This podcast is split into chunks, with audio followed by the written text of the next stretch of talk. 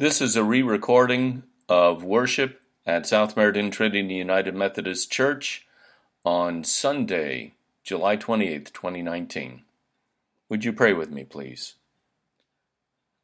Loving God, creator of beautiful summer days, we thank you for this time of worship. We thank you for the abundance that you give us in your creation and in Christ and in your Holy Spirit, for in these things you give us every reason to trust you as our God. Help us to open our minds and hearts to these words, that our trust in you may grow. Amen. Good morning. I'm so glad to see folks today. After those storms early in the week, it's been beautiful. It's hard to trust in the middle of a heat wave that relief is on the way, but sure enough, things got better. Maybe not how we expected them to be, but better.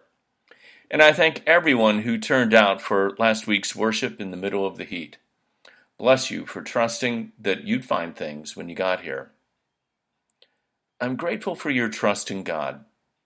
You may or may not trust me, but I believe that you're here not because of me, but because of the God who is worthy of our trust. Amen?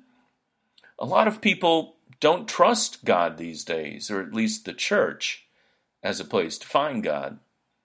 The latest Gallup poll shows that only 36% of Americans have a high or pretty high confidence in organized religion. In 1973, when Gallup first asked this question of Americans, 65% had strong confidence in religion. Today, the scales of trust in religion are tipped the exact opposite way.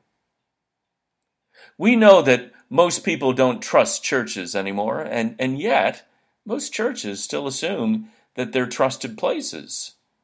I suppose that's not really news either, and yet it should be. We're a little church with big heart. But if a world that doesn't trust churches is going to find the freedom that God's joy offers the world, we need more than just a big heart to help them find that joy. We need discipleship. We need to do the things that not only bring God's joy into their own lives consistently and persistently, but also the things that make God's joy evident to God's world.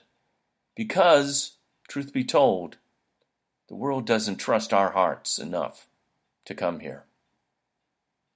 It takes more than a good heart to be a Christian who finds joy. It takes more than unity, commitment, and focus to be a Christian who can find God's joy and share it with God's world, because deep in our hearts, people know who we really trust and who we don't. And if the people of God's church don't trust a God who gives us the freedom to find God's joy, then the world is going to know it. I learned a lot about trust in my very first job. My first summer out of high school, I got a job selling Fuller Brush Company products door to door in my hometown. It was my mother's idea, to be honest. I had absolutely no interest in sales. I was a shy kid, for the most part, and the idea of knocking on the doors of perfect strangers terrified me. In spite of that, after being handed some samples and an order pad, I found myself knocking on people's doors, asking if they'd like a free vegetable brush or how their tile and grout was looking. And they had good products for the most part, I must say, but I was a miserable salesperson. I had no confidence. And yet, much to my surprise, I got an order at the very first house I stopped at, this house on Orchard Street in my hometown. It was a very nice woman who invited me into her house, and we chatted for a good while. She trusted that I was a good person and saw that I respected her. That pattern repeated itself over and over on that long, miserable summer. A lot of people just didn't trust me, and I didn't trust them. But if I could get people to trust that I was a good person, then we would get to know one another better. And sometimes they would even buy something. I learned that I wasn't selling brushes or mops or brooms or cleaners. I was selling trust. Luke's Gospel tells us today about people who had come to trust Jesus. They believed that Jesus was God's Savior for the world, and they listened to Jesus and saw what Jesus did for people and how he acted with people and trusted that he really did understand better than anyone else what a real living relationship with God was like. And so we read in Luke today that the followers of Jesus wanted Jesus to teach them how to pray the way that the prophet John, who baptized Jesus, had prayed with them. Now, we don't know what John's prayers were like, but we know that John was not like other religious people. John stripped away everything that could separate him from God, practically down to his underwear, and trusted in God absolutely for his very life. And Jesus did the same, because, after all, how could God not trust God? Who better to teach people how to trust God in our prayers than God? We call the prayer that Jesus taught his followers the Lord's Prayer. Chances are you know at least one version of it by heart.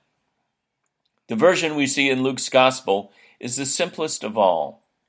Jesus tells his followers first, tell God that you respect God, that you trust that God is the most holy of holy beings, and yet, like our parent, respected above all and loved by the one who gave us our life. Then ask God to rule over us now, not just later. That takes trust, the willingness to let God's way be the way of the world. And then ask God for just enough strength for this day, trusting that God will take care of tomorrow. Then trust that God wants us to ask for forgiveness for what we've done wrong and trust that as a forgiven person, we can find a way to forgive people who have hurt us. And finally, ask for trust that God wants to lead us away from every evil thing. That's a lot of trust to ask of anyone, much less God. Trust that it's okay that God is in charge of everything, including us, like a loving parent. Trust that this powerful, intimate God wants us to tell God, like we would a parent, what we've messed up. Trust that God wants us to forgive people like God forgives us. Trust that God will lead us away from evil things if we do all of this. We might know this prayer is a rote prayer, words that we just kind of say without thinking much about what they really say. When we break it down, though, we can see that this is the most unrote prayer of all. It defines the core of everything that we need to do to trust that God can lead us to real joy and to find it now, not just later. In this prayer, we ask to trust the most powerful God in our most vulnerable state, with our most intimate hopes. And we have to do this if we're going to experience God's real joy. Without that trust, we'll never get to that Easter daylight of the risen Jesus. We'll be stuck, fearing a grave, with a stone of despair, shutting out the promise of God's joy. You might think that the followers of Jesus heard this and thought or said something like, "Got it, Jesus. No problem. We're on it." Clearly, though, that's not what happened. There's no response from the disciples of Jesus to this prayer in Luke's Gospel. Probably there was a stunned silence. And so, we see that Jesus tried to give his followers some mental pictures to help them trust God this way. Jesus asked his followers to consider what they would do for a good friend who needed help in the middle of the night. You'd help them, wouldn't you? Of course you would. We have to trust that this most powerful God, seeing us so vulnerable, will treat our prayers seriously. Or, like a good parent, we have to trust that God wouldn't hand a dangerous thing to a child who asks for something good. The followers of Jesus needed help finding the trust of God in their hearts the way that Jesus asked them to find it. And so do we. As God's church in Christ, too often we're afraid to knock at the door of God the way that Jesus asks us to knock. Like someone knocking on the door of a stranger or even a friend, we're afraid of God's rejection when God is a stranger to our hearts. And so, while we might find happiness in this church, if we're not knocking on the door of God in our prayers the way that Jesus asks us to, and trusting that God will lead us to God's joy in our prayers no matter what, it's not likely that our neighbors are going to knock on our door to find the joy of God in Jesus here, or open their doors when we go knocking. Knock, knock. Who's there? It's Jesus. Jesus is knocking at the door of everyone's heart. Everyone in God's world gets that knock on the door of their hearts from Jesus. Jesus trusts that it's worth it to try to offer every single person in God's world the joy of God's saving love. And most don't answer. Some answer, get scared, and shut the door. And some talk to Jesus in the doorway of their hearts, but never let him in. And some find enough trust to let Jesus in and have a chat with Jesus in their hearts. And some learn that Jesus is worth trusting like a friend, because Jesus is the only one who shows us the fullness of God's heavenly joy on earth. The Lord's Prayer of Jesus tells us everything we need to do to learn how to trust God enough to find that joy. Knock on the door of God in your heart with this prayer and every prayer, and the door will be opened by the God who's already knocking on the door of our hearts. And then start knocking on the door of the hearts of others, as Jesus does every day. Hopefully, they'll open their doors and our doors soon enough. Amen.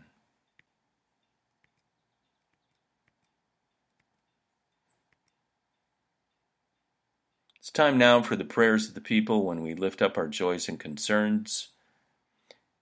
I am recording this after our worship service, so I do not have the list of prayers in front of me that we collected, but I thank everybody for their prayers at worship today, and your prayers are in our hearts. The prayers of the world are in our hearts. The prayers of our community are in our hearts, and your prayer in your heart as you listen to this is in our hearts as well. We are one with you in Christ. We will not let go of loving you, because we know that God does not let go of loving you or any person on this earth. Hold that in your heart this week, and know that whatever is happening to you in your life, highs or lows, broken or healed, the God that wants to bring us all joy is with us in our prayers. Gracious God, we thank you for this blessed day of Sabbath, where we have come together to worship. We thank you for everybody in our church and in God's church around the world that unites in faith. Gracious God, we are not perfect disciples, but we are perfectly willing to come to you with our joys and concerns. Help us to be more intimate with you in our hearts. Help us to knock on your door more fervently, and to put aside our fears and to trust that you do listen to our prayers. Help us to receive your responses that you offer us in your Holy Spirit. And may your Spirit unite us with other people as we see compassionately in our hearts the need of prayer all over your world. Help us to be ambassadors for Christ through our prayers, and to be one with Christ and one with each other and one with God's people on earth as we pray together the prayer that Jesus taught us to pray. Our Father, who art in heaven, hallowed be thy name. Thy kingdom come, thy will be done, on earth as it is in heaven. Give us this day our daily bread, and forgive us our trespasses, as we forgive those who trespass against us. And lead us not into temptation, but deliver us from evil. For thine is the kingdom, and the power, and the glory forever. Amen. Thank you for listening to this podcast of our worship. We apologize for the technical difficulties that we had that required the recording of it at a later time, but we hope that this brings you faith and hope for the week ahead. And please join us in keeping our charge to keep. Trust in the God who gave us Jesus. Trust in the God who is Jesus. Trust in God's Holy Spirit who makes us one with Jesus. Praise our trustworthy, saving God. And now may the Lord bless you and keep you. May the Lord shine God's face upon you and be gracious unto you. May the Lord lift up God's countenance upon you and grant you peace, now and forever. And may the people of God say, Amen. Have a blessed week.